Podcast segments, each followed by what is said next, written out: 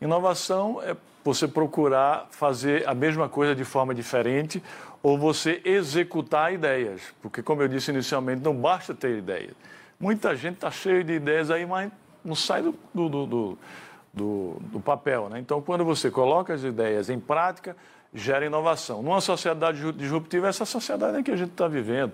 Uma sociedade onde tudo se transforma rapidamente.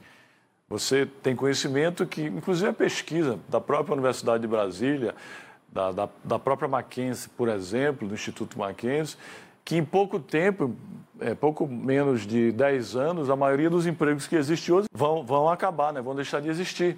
Vão ser substituídos por máquinas e, e inteligência artificial. Daí surgir algumas, algumas, algumas correntes, uma delas é que por conta disso, vai haver uma enxurrada de desemprego, né, uma avalanche de desemprego, e essa corrente é chamada de robocalipse, que vem do, do apocalipse.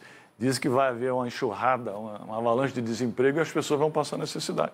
Apesar de, de, de as máquinas, os robôs, é, substituírem vários postos de trabalho que existem hoje, mas não vai poder substituir aquilo que só o ser humano pode fazer, que depende de criatividade, depende de originalidade, depende de inteligência emocional.